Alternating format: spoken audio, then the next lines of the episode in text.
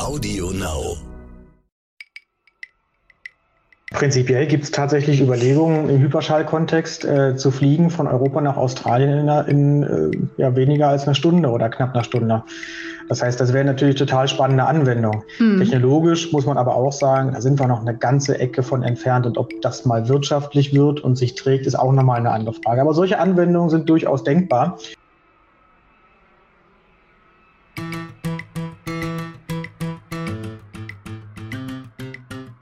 In der vergangenen Woche waren wir auf dem Boden geblieben bei den Apotheken und heute geht's, naja, zumindest etwas höher hinaus und vor allem sind wir hyperschnell. Ja, so bunt können die Themen in unserem Podcast sein und damit sage ich schon mal Hallo zu einer neuen Folge von SoTech Deutschland. Mein Name ist Andreas Laukert. Und ich bin Frauke Holzmeier. Viele Menschen kennen sicherlich das Fraunhofer Institut mit seinen vielen Forschungseinrichtungen, doch rund um die Raumfahrt gibt es ebenso viele spannende Möglichkeiten. Ja, das Deutsche Zentrum Zentrum für Luft- und Raumfahrt, kurz DLR, verfügt über 30 Forschungseinrichtungen in ganz Deutschland. Und wir begrüßen heute bei uns Dirk Zimper. Er ist beim DLR zuständig für Verteidigungs- und Sicherheitstechnik. Hallo Dirk. Hallo. Klingt ja, schön, dass du da bist. Das klingt sehr spannend. Kurze Vorstellung, ist gar nicht so einfach. Also du hast quasi bei der Bundeswehr begonnen, studiert an der Universität der Bundeswehr, Doktor der Ingenieurwissenschaften, Luft- und Raumfahrt, Aeronautik, Astronautik. Dann warst du elf Jahre, glaube ich, Offizier bei der Bundeswehr, also echt eine lange Zeit. Bei der NATO warst du sogar vier Jahre und jetzt schon seit 2011 beim DLR. Und da jetzt eben Programmkoordinator, wie schon gerade gesagt, ja, für uns hat sich am Anfang erstmal eine Frage gestellt, ne, Andreas? Ja, wo fangen wir an? Bei den vielen Sachen, die ihr da so macht, das ist echt äh, sehr spannend, so eine richtige Spielwiese. Ähm, äh, fangen wir doch vielleicht vorne an. Wenn du was sagen könntest, was wäre denn so das interessanteste Projekt, wo ihr gerade dran seid, wenn du überhaupt darüber berichten darfst? Ist natürlich alles immer sehr schwierig, glaube ich, ne? Also das spannendste Projekt ist tatsächlich gar nicht so einfach. Ihr habt es ja gerade schon eingangs erwähnt, also das Portfolio ist tatsächlich sehr breit und es ist auch wirklich eine, eine tolle Spielwiese. Eine mit der, der neuesten Aktivitäten, die wir jetzt auch mit einem tatsächlich neuen Forschungsinstitut aufgesetzt haben, ist dieses Thema Schutz terrestrischer Infrastrukturen und generell das Thema Schutz von Infrastrukturen. Da haben wir so zwei große Forschungsinstitute im DLR, einmal terrestrisch, maritim, und die kümmern sich tatsächlich um Fragestellungen, auf der einen Seite Resilienz, also wie störunanfällig müssen eigentlich Systeme sein, dass sie auch funktionieren, wenn es halt eben einen Impact gibt. Schauen wir uns solche Themen an wie die, wie die Flutkatastrophe. Das war natürlich ganz schlimm und da ist natürlich auch einiges an Infrastruktur ausgefallen. Und wir machen uns Gedanken darüber, wie können wir solche Infrastrukturen mit unterschiedlichen Technologien schützen und mit Blick nach vorne die Idee, das zu digitalisieren, also in eine Art digitalen Zwilling zu packen. Und dabei geht es eigentlich weniger darum, ein physisches Abbild zu erzeugen, sondern den Sicherheitszustand von einem System in ja, ein, ein digitales Modell zu packen. Mhm. Sodass, wenn man sich das anschaut, eine Idee davon bekommt, auf der einen Seite, wie ist der Sicherheitszustand und Simulationen durchführen kann, was passiert eigentlich, wenn. Da kann man sich ein Stromnetz hernehmen, was passiert da, wenn bestimmte Spitzen reingehen, mhm. kommt es da zum Totalausfall, was muss man da machen, was passiert mit Verkehrswegen, also all diese Themen schon im Vorhinein simulieren zu können, um auch die Resilienz der Systeme zu erhöhen. Und das ist ein spannendes Forschungsfeld, was sich eigentlich so erst in den letzten Jahren ich sag mal, herausgearbeitet hat, dass wir da noch intensiver nachgehen. Und das ist jetzt auch passiert eben mit der Gründung von neuen Instituten bei uns im DLR. Mhm. Konkrete Beispiele sind immer gut. Du hast schon die Flut angesprochen. Seid ihr da in dieses Thema dann tatsächlich erst im vergangenen Juli reingegangen oder hattet ihr da schon Systeme, die noch nicht genutzt werden konnten oder wie, wie funktioniert das dann überhaupt?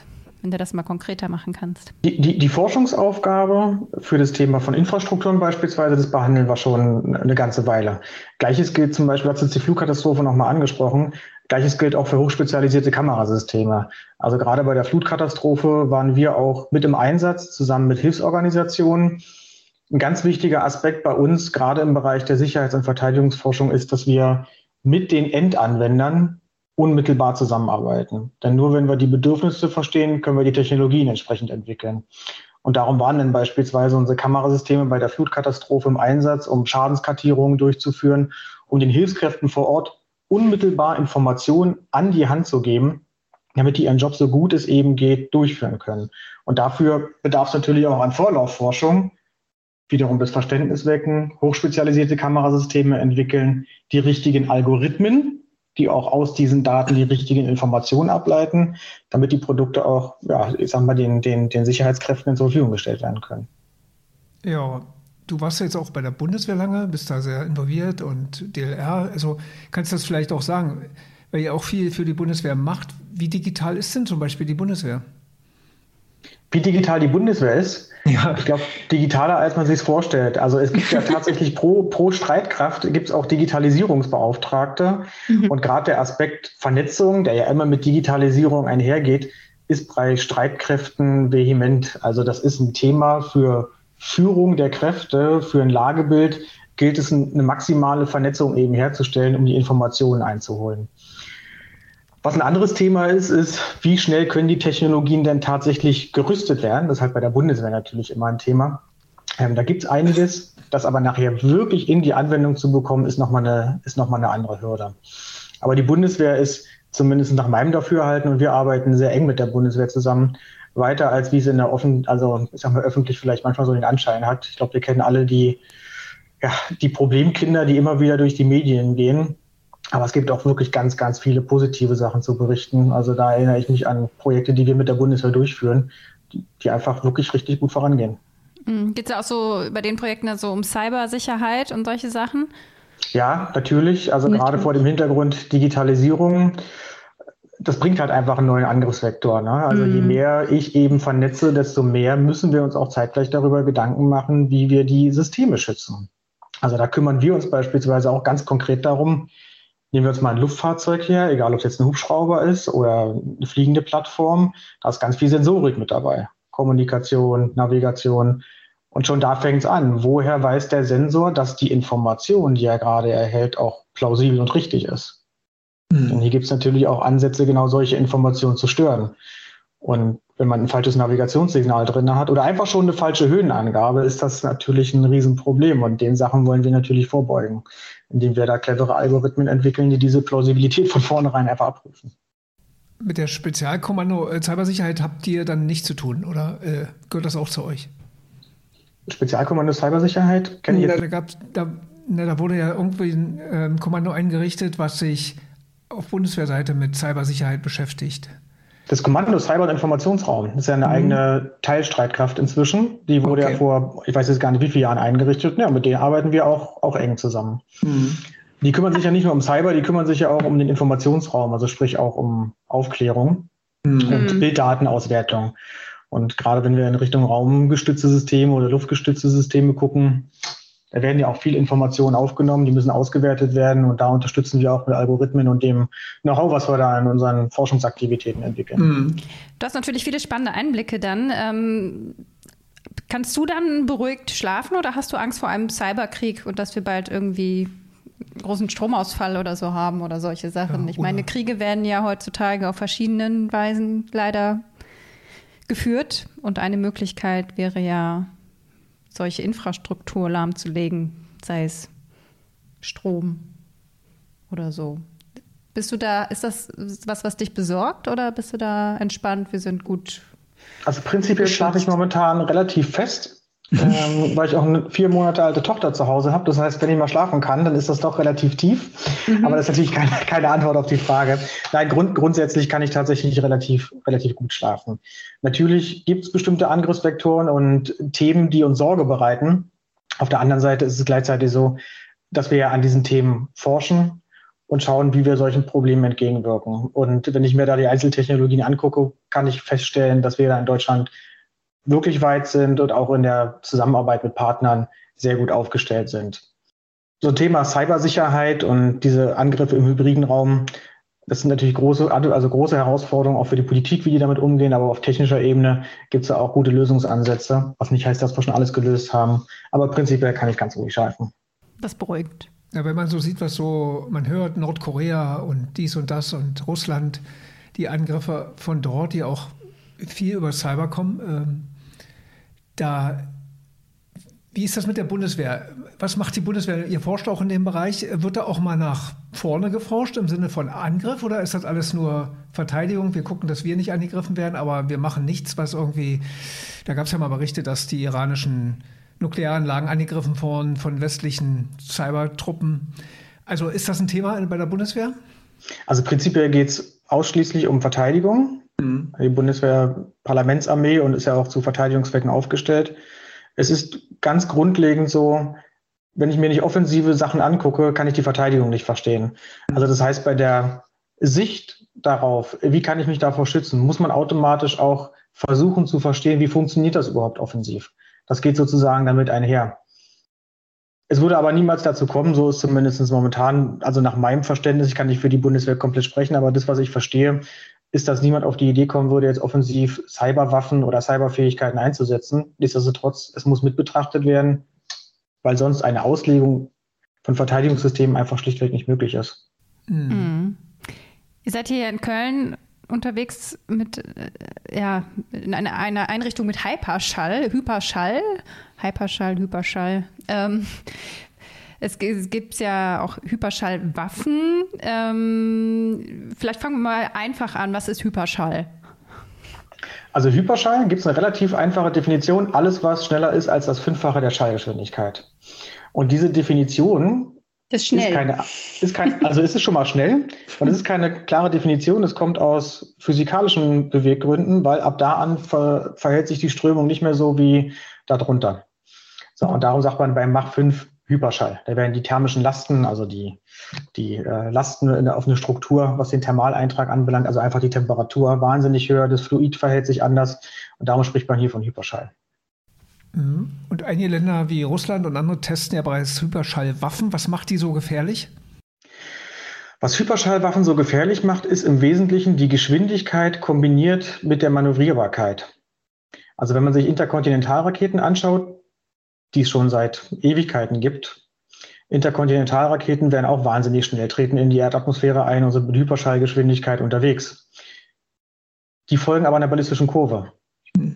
So, und wenn man sich jetzt mal vorstellt, das Spiel Ball fangen, selbst der menschliche Kopf kann so ungefähr berechnen, wenn einem Ball zugeworfen wird, wo er aufschlägt und sich dahinstellen und den Ball fangen. Ähnlich ist es mit ballistischen Raketen, ist jetzt mal ganz simplifiziert. Und bei mhm. Hyperschallwaffensystemen ist es eben so, die dringen mit der hohen Geschwindigkeit in die Atmosphäre ein und sind dann aber eben manövrierbar. Das heißt, die Flugbahn ist eben nicht vorhersagbar.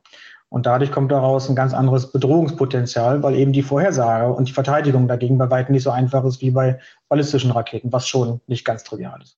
Ja, da muss ich nochmal Verständnisfrage. Heißt, das Ding landet dann irgendwo oder man kann es noch so steuern, nur der Feind weiß nicht, wo es landet?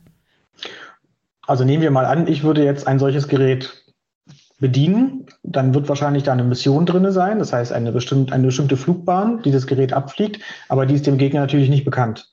Mhm. So, bei ballistischen Raketen ist klar, wo die landen wird, weil die kann dann nicht mehr machen groß, außer da landen, ah, okay. wo sie. Mhm. Also einen, einen wahrscheinlichen Umkreis und dort wird definitiv im ballistischen System das Endgerät, also der Gefechtskopf aufschlagen. Bei dem Hyperschallsystem, okay. der kann sich halt bewegen. Und der Unterschied zu, sagen wir mal, Cruise Missile, also die gesteuerten Raketen, die sind langsamer. Die sind langsamer, ganz genau. Ah ja, okay. Also jetzt wissen wir schon mal den Unterschied und daraus resultiert auch das Problem, dass man die nicht einfach eben abschießen kann. Ne? Man genau. dann äh, stellt sich für mich die Frage, ich meine, nur gut, der Mensch erfindet nicht immer schöne Sachen oder sinnvolle oder gute Dinge. Hat, hat es auch was Positives, Hyperschall, mit dem wir was anfangen können, dass wir da das in einen Flugkörper reinbringen können? Prinzipiell gibt es tatsächlich Überlegungen im Hyperschallkontext äh, zu fliegen von Europa nach Australien in, in äh, ja, weniger als einer Stunde oder knapp einer Stunde. Das heißt, das wäre natürlich total spannende Anwendung. Mhm. Technologisch muss man aber auch sagen, da sind wir noch eine ganze Ecke von entfernt und ob das mal wirtschaftlich wird und sich trägt, ist auch nochmal eine andere Frage. Aber solche Anwendungen sind durchaus denkbar. Und was man vielleicht auch nicht vergessen sollte, viele der Raumfahrtanwendungen, also beispielsweise Wiedereintrittskapseln oder Space Shuttle, da werden Technologien benutzt, die auch für solche Hyperschallwaffensysteme genutzt werden, die Hochtemperaturmaterialien oder überhaupt die Tatsache, wie solche Systeme gesteuert werden. Darum ist es ja auch so, dass Nationen, die ein starkes Raumfahrtprogramm haben, auch im Bereich Hyperschallwaffen aktiv sind, wie zum Beispiel China, wie zum mhm. Beispiel Russland, wie zum Beispiel USA auch Indien gibt es erste Ansätze, weil eben die Basistechnologie tatsächlich aus der Raumfahrt kommt. Und die hat ja auch viel Gutes. Mhm. Und was vorsteht da sonst noch? Ihr habt ja dann wohl, weiß ich gar nicht, einzigartig oder nicht, relativ große Testmöglichkeiten. Ne? Ihr testet quasi im kleinen Maßstab, denke ich, Hyperschall-Anwendungen. Und wer, ist, wer sind dann eure Kunden? Für wen macht ihr das oder wer forscht dort? Also ein großer Teil der Hyperschallforschung bei uns im DLR ist tatsächlich auch ähm, für die Raumfahrt, also Hochtemperaturmaterialien für Wiedereintrittssysteme, denn Hyperschall kommt aus der Historie raus, tatsächlich aus Raumfahrtanwendungen. Mhm. Und die Expertise, die wir hier aufgebaut haben, das versetzt uns aber wiederum in die Lage, ja, ich sag mal, Bedrohungsanalysen durchzuführen. Also sprich, wie schlimm können solche Systeme sein, wie manövrierbar können solche Systeme sein, um darüber nachzudenken, hey, was könnte man eigentlich dagegen machen, also zum Schutz. Und aber gerade dieser Schutzaspekt, also dieser Verteidigungsaspekt, da komme ich wieder auf den Punkt von vorhin, das kann man eigentlich nur verstehen, wenn man versteht, wie verhält sich so ein System eigentlich offensiv. Mhm. Ich stelle mir gerade vor, da bräuchte man so einen Superhelden, der so eine so eine Art Netz oder so ein ja. Ding aufspannt. Das ganz ja, wir können das halt alle gar nicht vorstellen. Es immer, wird immer viel darüber berichtet und niemand weiß so richtig, worum es geht und denkt sich, das kann ja nicht so schwer sein, mit ein paar Laser so eine Rakete abschießen. Einmal blenden. Genau. Ja, mit, dem Laser ist gar nicht so einfach, weil der Energieeintrag, die, so ein Vehikel ist eh schon unheimlich heiß. Und dann reden wir irgendwie über Watt pro Quadratmeter. Und wenn ich dann Kilowatt pro Quadratmeter raufgebe, dann kitzelt es die Struktur eigentlich nur. Also insofern wird der Laser nicht viel ausrichten können an der Stelle oder wird es schwierig haben. Ja, kompliziert. Ja. Mhm. Aerospace Park, ist das das, wo alles stattfindet, was mit Hyperschall, Hyperschall, ich will mal Hyper sagen, Hyperschall zu tun hat? Das ist doch da, wo du auch verantwortlich bist. Ja, der Aerospace Park in Traun, da bauen wir ja gerade ein Kompetenzcenter für reaktionsschnelle Satellitenverbringung auf. Und das ist tatsächlich nochmal ein, ein ganz anderes Thema. Ah, sehr weil gut. Da, ja, weil da kümmern wir uns äh, letztendlich darum, Kleinsatelliten, so schnell es eben geht und so kostengünstig wie möglich zusammenzubauen, die so schnell es geht und so kostengünstig wie möglich in den Orbit zu verbringen und dann so schnell es geht und so kostengünstig wie möglich in Betrieb zu nehmen. Also Reaktionsschnelle. So, so SpaceX in anders, ja? SpaceX anders und kleiner und die, die Mission ist eine andere tatsächlich. Also wir mhm. schauen auch ganz bewusst in den Bereich der, der kleinen Satelliten rein. Also ich sag mal, die, die Satelliten, die heute, oder viele, viele Satelliten, die heute oben sind, sind ja relativ groß in der Tonnenklasse. Und äh, vor dem Hintergrund der möglichen Miniaturisierung und der Technologieentwicklung ist es einfach möglich, ja, Satelliten kleiner zu bauen, mit tollen Fähigkeiten auszustatten und wir wollen da einfach die Innovationszyklen beschleunigen. Denn wenn man sich mal vorstellt, man baut einen Satelliten, dann gibt es einen Design Freeze, dann ist der im Orbit und dann ist er nochmal zehn Jahre in Betrieb, dann ist natürlich nicht mehr die neueste Technologie drin, sondern die ist dann manchmal 15 oder 20 Jahre alt. Und da wollen wir einfach mit einem anderen Ansatz ran.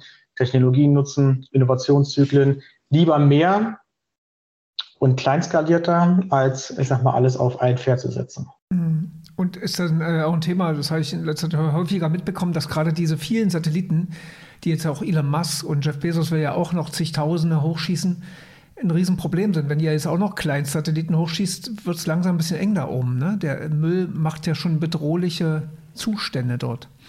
Also wir reden zum Glück nicht über die Anzahl von Satelliten, über die Jeff Bezos und Elon Musk sprechen. Tatsächlich, also da sind wir weit, weit von entfernt, was die, was die Ideen anbelangt. Tatsächlich ist die Anzahl der Satelliten ein Thema. Man denkt immer hier Weltall, unendliche Weiten, aber alles, was so nah an unserer Erde ist, das ist mitnichten so. Äh, da fliegt mhm. schon eine ganze Menge Schrott rum, dann fliegen da schon einige Satelliten rum, Oberstufen. Und je mehr wir nach oben bringen und das nicht wieder runterbringen, haben wir natürlich ein Problem. Das ist übrigens auch ein großes Forschungsfeld im DLR, Space Situational Awareness, also wirklich Lage, was passiert eigentlich im Weltraum. Mhm. Und da arbeiten wir auch an unterschiedlichsten Technologien, inklusive Laser, also wirklich mit dem Laser Teilchen verfolgen, um hochgenau die Bahn bestimmen zu können, damit wir eben vorhersagen, trifft das einen Satelliten oder nicht, gegebenenfalls Ausweichmanöver fliegen. Denn wenn ein Satellit oben mal kaputt ist, dann rennt man da nicht mehr so schnell mit einem Netz hin und sagt, ich hole den raus. Und die kleinen Satelliten, die wir uns anschauen, da gucken wir uns natürlich auch an sogenannte Deorbiting-Technologien. Das heißt, wenn das Lebenszeitende erreicht ist, dass die dann in der Erdatmosphäre verglühen und einfach keinen Schaden mehr anrichten können, wenn die out of order sind. Also wenn, sowas, sowas denken wir damit. Mhm. Ja, wenn da so viel Schrott schon da oben ist, wie schaust du denn dann auf solche Projekte von Elon Musk, Jeff Bezos oder ähm, Richard Branson, die auch Touristen ins All schicken wollen und alles Mögliche? äh, hochjagen. Skeptisch, okay. Du darfst es ausführen. Ja, letztens war doch der, der Fall gewesen, dass ein, ein, ein Satellit von Elon Musk die chinesische Raumstation fast getroffen hätte, oder? Ja, also ja, solche Vorfälle gibt es natürlich dann immer mal wieder, äh, dass man gucken muss, dass halt irgendwie eine Raumstation nicht gefährdet wird. Generell müssen wir einfach verantwortungsvoll auch mit unserer Ressource Weltall umgehen. Also das mhm. ist den meisten so gar nicht bewusst. Alles, was wir oder fast alles, was wir heutzutage so jeden Tag an Diensten nutzen, hängt vom Weltraum ab. Egal, ob es jetzt die, das Geld abheben ist, das Bezahlen. Das Stromnetz wird sogar synchronisiert durch Zeitsignale aus dem Weltall unsere Wetter-Apps, ich sag mal, die ganzen Daten, die kommen auch aus dem Weltall. Und wenn wir uns das da oben, ich sag mal, ne, einmal versaut haben, dann gibt es da auch kein Zurück mehr. Also sprich, wenn es einmal so einen Kaskadeneffekt gibt, ein Teilchen stößt das nächste an, äh, dann äh, spricht man da von dem, von dem Effekt, der natürlich nicht mehr aufhaltbar ist. Insofern sehe ich skeptisch, verantwortungslos Satelliten hochzuschicken. Ich glaube, es ist wichtig, damit einfach verantwortungsvoll umzugehen, zu wissen, was man da macht, was ist wirklich notwendig und auch das von Anfang an mitzudenken, ich sag mal, nachhaltig Weltraum, sprich, wenn wir Assets hochbringen, auch gleich mit einzupreisen, dass sie irgendwann wieder runter müssen, ohne Schaden anzurichten, logischerweise. Hm, das, das wäre eine schöne Aufgabe. Privatisierung noch nicht so der Hit. Ja, äh.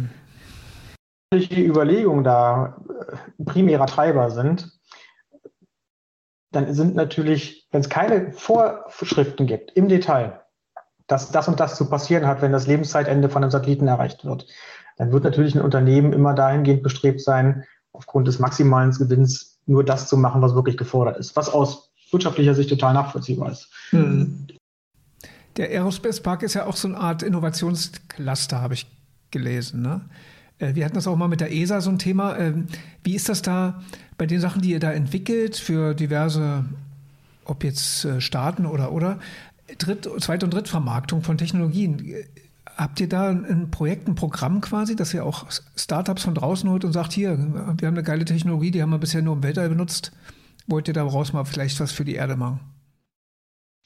Also gerade das Thema Technologietransfer und auch das Thema, ich sag mal, vielleicht unkonventionelle Vermarktungsmöglichkeiten aufzeigen, ist ein, ist ein großes Thema bei uns. Da haben wir auch einen eigenen Vorstandsbereich für Innovation, mhm. der sich um solche Sachen bei uns kümmert. Und interessanterweise sind die Institute, die an ihren Technologien arbeiten, an den Patenten, an der Vermarktung, die, die kriegen am schnellsten Wege aufgezeigt, mit welchen Startups oder welchen Firmen man eventuell noch zusammenarbeiten könnte, um eine Vermarktung zu schaffen, die vielleicht vorher gar nicht vorgesehen war. Also da sind so ein Beispiel, wir haben so ein Institut für Robotik und Mechatronik in Oberpfaffenhofen. Die kümmern sich halt im Wesentlichen um Robotiktechnologien und natürlich Exploration. Was kann man mit Roboterarmen im All machen, um eben den menschlichen Mechanismus zu ersetzen? Mhm. Und diese Roboterarme findet man heute in Autofabriken, die findet man heute in unterschiedlichen Anwendungen, wo das Ganze terrestrisch gemacht wird. Also ein Vermarktungsweg, den früher oder als man die Robotiktechnologien entwickelt hatte, hätte man den auch gar nicht gesehen. Mhm. Das war ich noch Simon. Ja, das war die letzte Folge, die habe ich gehört. ja, sehr gut. Ihr könnt nochmal alle reinhören, wenn Sie wollen. Simon, der genau. kleine Kugelrundroboter. Über DLR könnte man wahrscheinlich eine 265 Folgen Serie machen. Wahrscheinlich. Aber der DLR, ihr arbeitet ja dann, wir haben schon gehört, mit der Bundesregierung zusammen, aber auch mit der ESA etc ähm, Weltraum ist ja auch ein internationales Projekt. Wie gut funktioniert da so bei solchen Forschungsprojekten die Zusammenarbeit und ist, wie, wie gut ist Deutschland da positioniert? Bei internationalen Aktivitäten, also zumindest das, was ich bei uns sehen kann, beim Deutschen Zentrum für Luft- und Raumfahrt, sind die internationalen Aktivitäten sehr gut aufgestellt. Gerade weil wir im Forschungsbereich sind und noch, ich sag mal, vor dem, wo es dann wirklich in die Vermarktung geht, reden wir viel über technische Aspekte. Und das Schöne ist, wenn es um rein technische Aspekte geht, sind die Leute inhaltlich motiviert und wollen einfach Sachen nach vorne bringen. Das hilft extrem. Und generell alles, was ich sehe, und das trifft eigentlich in alle Technik, also trifft für fast alle Technologiebereiche zu, in dem, wo wir unterwegs sind, sind wir da international wirklich super positioniert. Und da brauchen wir uns auch teilweise nicht vor der USA verstecken. Hm. Wir hatten das Thema auch mal bei der Quantenforschung äh, in Jülich, wo unsere Gästin dann sagte, es ist manchmal schwierig. Die müssen halt viel mit der EU, mit den mit allen EU-Ländern sich koordinieren und dann wird halt so Verteilung gemacht und das ist hinten manchmal sehr komplex und langsam und langwierig. Äh, habt ihr die Erfahrung auch oder seid ihr da außen vor, weil ihr fast mit der NASA viel zusammenarbeitet oder Da sind nur vielleicht fünf anstatt jetzt alle EU-Länder dabei, oder wie ist da die Lage? Ja, die Antwort ist, es kommt drauf an tatsächlich. Also wieder so ein Einzelfall. Ne? Ich sag mal, wenn es reine Forschungsthemen sind, geht es relativ gut, weil dann können wir uns gut international austauschen. Je größer und je politischer ein Projekt wird, und ich glaube, das liegt auch einfach in der Natur der Sache, desto komplexer wird es irgendwann, weil dann kommt natürlich auch Industriepolitik dazu, dann kommen Firmen mit dazu, dann geht es um Workshares, äh, welche Nation soll was und jede Nation sieht naturgemäß auch erstmal sich und dann wird die Diskussion zunehmend komplizierter. Also es gibt sowohl den Fall als auch den Fall. Hm. Du hast ja echt schon. Aber die, die, hm? die, die äh, Frage, also ne, das, was er gerade gesagt hat, klar, solche Themen gibt es natürlich auch bei uns, das ist ganz normal. Ja. Ist es jetzt so dein, dein Traumjob oder kannst du dir auch nochmal vorstellen, gut, nach NATO warst du schon, DLR, ich gehe jetzt auch mal zu NASA oder so? Oder wie Herr Stoltenberg, Bundesbankpräsident. Ah nein, okay. Ach so. Hier und heute würde ich sagen, absolut Traumjob. das ist doch gut. Das weil tatsächlich die, die Gestaltungsmöglichkeiten, die Zusammenarbeit mit den Wissenschaftlern, mit der Industrie, einen Beitrag für die Sicherheitsvorsorge von morgen zu leisten. Hört sich so ein bisschen ja. pathetisch an, aber ich meine es ganz ernst, das ist wirklich toll. Ja. Dein Job ist ja eher Führungsaufgaben, oder? Oder machst du selber auch Forschung und Entwicklung? Nein, oder? da bin ich raus. Also ich kann bei allem bis zu einem bestimmten Niveau mitreden und das ist natürlich in der Tiefe nicht sehr weit und dann bin ich raus. Ja, dafür gibt es dann wirklich die Experten. Meine Rolle ist eine Führungsaufgabe. Aber das macht tatsächlich auch Spaß. Also bei Wissenschaftlern, die muss man selten motivieren. Eher andersrum. Die muss man eher noch aus dem Labor wieder nach Hause treiben, weil die so intrinsisch motiviert sind an diesen Forschungsthemen. Und das macht, das macht wirklich Spaß. Und auch diese mhm. Führungsaufgabe in so einer Großforschungseinrichtung, wenn die Mitarbeiter mit absoluter Passion dabei sind, das ist wirklich toll. Und hier und heute kann ich mir nichts Besseres vorstellen. Das klingt gut bevor wir gleich irgendwann zum Ende kommen. Ich habe jetzt die ganze Zeit noch im Kopf, was hat der Geldautomat jetzt mit dem Weltall zu tun? Da, wird, da werden die Zeitsignale synchronisiert. Also Position Navigation Timing kommt ja aus dem Weltall, diese ganze hm. Positionsbestimmung auch und auch die Zeitsignale kommen aus dem Weltall. Weltall. Und die Zeitsignale werden dafür hergenutzt, ganz viele Dienste auf der Erde zu synchronisieren, inklusive den Zahlungsdiensten. Die Börse würde übrigens auch abbrechen, wenn die Weltrauminfrastruktur nicht mehr da ist, weil die Zeitsynchronisation findet ausschließlich übers Weltall statt. Also, dass man sieht, wie viel Uhr jemand was abgehoben hat oder. Äh, die, die Zeitsynchronisation des Systems. Ah, ach so, okay. Mhm. Ja, das hängt ja damit zusammen, oder? Dass der Server und der Geldautomat dieselbe Transaktion, dieselbe Uhrzeit haben, oder? Die, sind, die, Automaten sind ja vernetzt wiederum mit mhm. dem Geldsystem, mit dem Bankensystem und alles ist sozusagen vernetzt. Irgendwo ist ein Zeitstempel hinterlegt, damit alle auch auf der gleichen Zeitachse unterwegs sind. Und wenn da einfach, also wenn diese Synchronisation nicht stattfindet, dann funktioniert es einfach nicht. Ja, ich sag mal so, wenn Jeff Bezos oder Elon Musk da oben mal was zerschießen und alles bricht zusammen, haben die zumindest genügend Kleingeld, um den Schadenersatz zu zahlen. Ja, Frau hat schon Angst gehabt, dass ihr von oben uns beobachtet, wie wir Geld abheben. genau, nein. Nein? Nein. Das digitale Geld. genau. Ich sage mal, ein Tag ohne Weltall wird auf jeden Fall ein schlechter Tag. Wahrscheinlich, ja. Klingt so. Ja, kommen wir zur Schlussfrage. Genau. Welche nehmen wir denn? Wie Deutschland so in Sachen Verteidigungstechnologien und Sicherheit aufgestellt ist? Oder ja. so in der Forschung vielleicht? So sehr gut bis im Forschungsbereich? Von 1 bis 6, ne? Ja, ja, genau, genau, sehr gut bis ungenügend, genau. Vielleicht kannst du auch noch sagen, wie das dann die Umsetzung, also oft haben wir das Problem, Forschung super, Umsetzung, hm, also vielleicht ist es ja hier besser, keine Ahnung. Die Antwort wird leider relativ identisch ausfallen. Also gerade was die Forschung anbelangt, würde ich sagen, auf jeden Fall eine 2, 2 plus mit extra Sternchen noch. Und was die, was die Umsetzung anbelangt, da geht es schon in Richtung 3 bis 4. Manche Sachen machen wir schon richtig gut und vieles könnte auch einfach noch schneller laufen. Mhm. Ja, also da, ich sage immer. Und das, und das, obwohl ihr ja direkt für Auftraggeber arbeitet. Also ihr habt ja die auf die Straße bringen Menschen schon an der Hand. Also warum ist das dann immer noch schwierig? Nein, dieser letzte Schritt, tatsächlich die Technologie in die Anwendung bringen. Wir sind eine Forschungseinrichtung und wir gehen ganz bewusst nicht über ein bestimmtes Niveau drüber hinweg, weil dafür ist die Industrie da, tatsächlich die Produkte nachher hm. auf den Hof zu stellen. Und genau dieser Transfer und dann die Produkte in die Anwendung zu bringen. Und dann gibt es noch Randbedingungen zu berücksichtigen, wenn nachher erstmal die Spezifikationen geschrieben werden, das muss da funktionieren, das muss da funktionieren. Und die Deutschen akzeptieren ja keine 80-Prozent-Lösung. Das ist Goldrandlösung Ne? Und dann wird es halt eben immer noch mal speziell. Und ich glaube, da, da können wir alle besser werden. Goldrand mit Diamantenschliff. Genau, nicht einfach mal losfliegen nee. und mit Hyperschall. Genau. Ja, Dirk vielen Dank. Zimper. Dankeschön. Dirk Zipper. Dankeschön, habe mich gefreut.